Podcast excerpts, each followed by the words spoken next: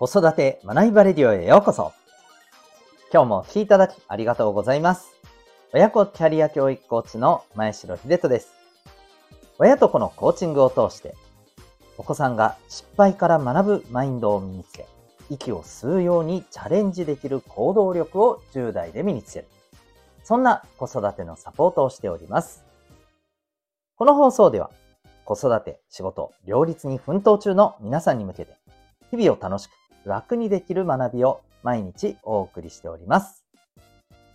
今日は第752回でございます。学びの根っこにこれがあると大きい。そんなテーマでお送りしていきたいと思います。また、この放送では、本と挑戦のヒーロー、希望戦士ダクシオンのヒーローズラボシンを応援しております。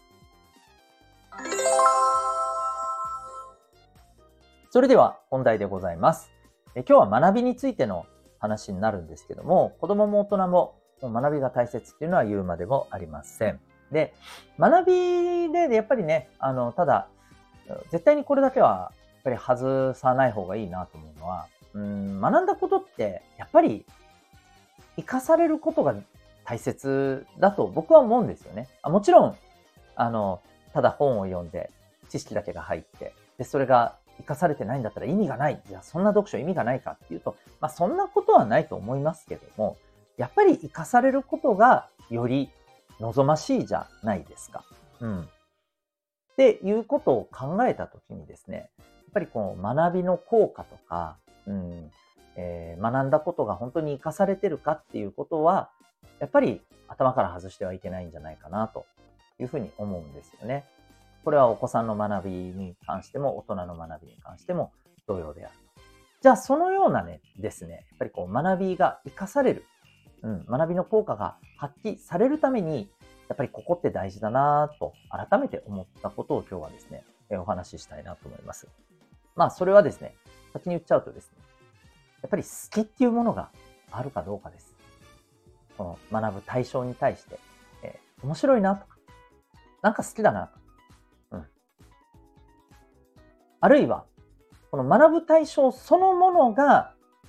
えー、面白いとか好きとかいうことを感じなかったとしてもですね、えー、例えば 好きなもののためにこれを学ぶ。うん、こういったあのアプローチもめちゃくちゃやっぱり大きいと思うんですよね。で、そんなことをですね、感じる、改めて感じさせるニュースがあって、何かというとですね、外国語の学習に関するニュースなんですよ。うん。まあ、外国語の学習で言うと私たちって真っ先に英語を思い出すと思います。で、ちなみに今ですね、もう、あの、海外ではですね、英語と母国語が喋れますでは、ぶっちゃけ通用しないんだそうですね。は いえー、そう、母国語プラス英語、さらに、えプラス1または2ぐらいの言語が話せることが、ようやくですね、まあ、価値あるみたいにね、えー、見られる。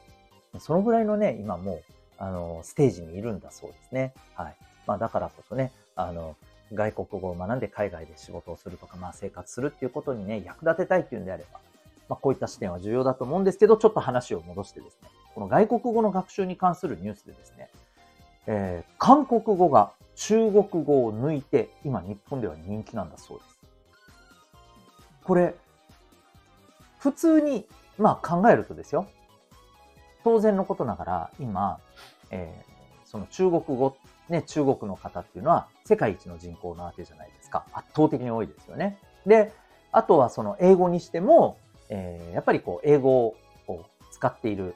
国ってめちゃくちゃ大きい、えー、大きいじゃない、多いわけじゃないですか。うん。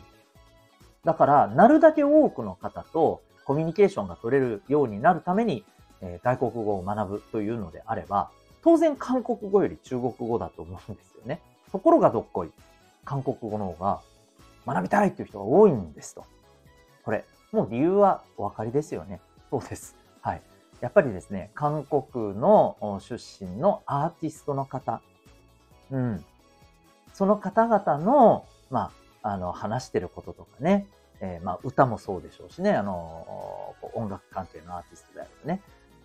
こういったところを、やっぱり直にちゃんとね、味わえたいと。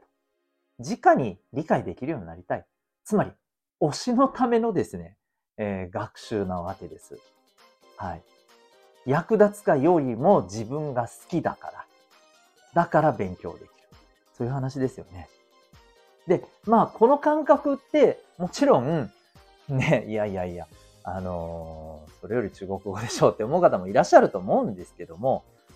学ぶっていうことに対しての意欲とか、また学んだことを活かそうということに対するですね、えー、やっぱり情熱とか、うん。ここで言ったら、いやいや中国語を勉強するよりもですね、う絶対にこう、コミュニケーション取れるようになりたいって言って韓国語を勉強する方が間違いなく身につきますよ。うん。ということを考えたときにですね、やっぱり好きっていうことが根底にあるのってすごく重要だなって思うんですよね。翻って私たちは、そしてお子さんは、えー、学ぶという今、あの、場においてですね、それに対する、まあ、面白さとか、好きだなっていう感情、あるいはそれを学んだ先に自分の好きがあるか、というところで考えるとですね、うーん、というふうに思うところもあるかもしれません。特にお子さんはですね。はい。まあ、お子さんがなかなか勉強に向かない、向き合おうとしないっていうのは、やっぱりこういったところがどうしても、えー、あるんだと思います。だとするとですね、うん学ぶ対象に対して、まあ、いかに好きだと思えるものを、やっぱりこう、見つけるか、あるいは、えー、それを伝えられるか、お子さんにですね。うん。っていうことだったり、あるいは、えこれを学んだ先に、えそのお子さんの好きというものに、えつながるコネクトポイントをですね、やっぱりこう伝えられるかどうか。そこを、まあ、あの、見つけてもらえるかどうか。うん。やっぱりここがどうしてもね、重要になってくると思います。とするとですよ。とするとですよが続いてますけど、えー、当然のことながらお子さんの好きが何か。はい。これを発見していくことって、めちゃくちゃ大事になるんですよね。できるだけもちろん多い方がいい。もっと言うと、お子さんにとっての好きを作る、作り出す、新たに発見するということも非常に重要になってくると。そんな話でございます。え、だからやっぱり好奇心がですね、強い子って、まあ正直ありがたいことにっていうと、あの、なんですけれど、やっぱり自然とね、学びに向かいやすいんですよね。うん。それは自分の好きっていうポイントと学ぶっていうことをこうつなげられるからなんですよ。つなげやす、つなぎやすいんですよ。つなげられる材料が頭の中にいっぱいあるからなんですよ。うん。ということを考えるとね、はい。えー、これは大人もそうですけど、えー、好きなものをいっぱい見つけていくこと、超重要でございます。ということで、今日はですね、えー、学びの根っこにこれがあると大きいですね、と。そんなテーマでお送りいたしました。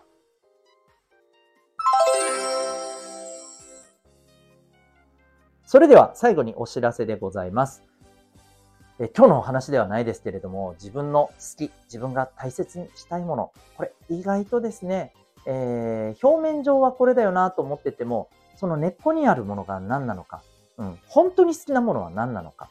これ意外と、えー、見つかってかったりすることってあるんじゃないでしょうか。ましてや、お子さんはなおさらですよね。お子さんは自分自身と向き合うっていうことを、えー、普段の中ではなかなかできません。まあ、できる子も一部いますけどね。はい。えー、ですから、お子さんはですね、ぜひ、やっぱりこう、これから変化の時代の中でですね、自分の好きなものをいっぱい見つけて、そこから、えー、自分のですね、えー、まあ、あの、ビジネスとか、うん、あるいは自分の生きがいとか、えー、こういったものをですね、いかに見つけていくかっていうところが、今以上に重要になってきます。えー、生きる力にめちゃくちゃ直結します。そんな生きる力を育むためのですね、自己対話を促すサポート。これがコーチングでございます。え私のところではですね、え親子でコーチングを学んでいけられる、そんな、えコーチングプログラムの教育サポートをしております。6ヶ月からの受講で、なんと、うちからリモートで、え、はい、あの、まあ、ある意味お手軽に受けることが可能でございます。今私沖縄県におりますけれども、県外から受けている方も多数いらっしゃいます。そんなですね、コーチングプログラムただいま体験セッション募集中でございます。興味がある方はですね、概要欄にリンクを貼ってますので、ウェブサイトからご覧になってみてください。これからの、え時代の中でお子さんが自分らしく、そして仕事も、え人間関係も豊かに、えはい、生きていくためにはですね、え自分の持っている、え強みや、それから自分の目指したい、えそこに根底にある好き、えこれをしっかりと見つけていくことが、それもできるだけ早く見つけておくことが重要でございます。え興味ある方、ぜひ概要欄からリンク、ウェブサイトをご覧になってみてください。それでは最後までお聴きいただきありがとうございました。また次回の放送でお会いいたしましょう。学びよう一日を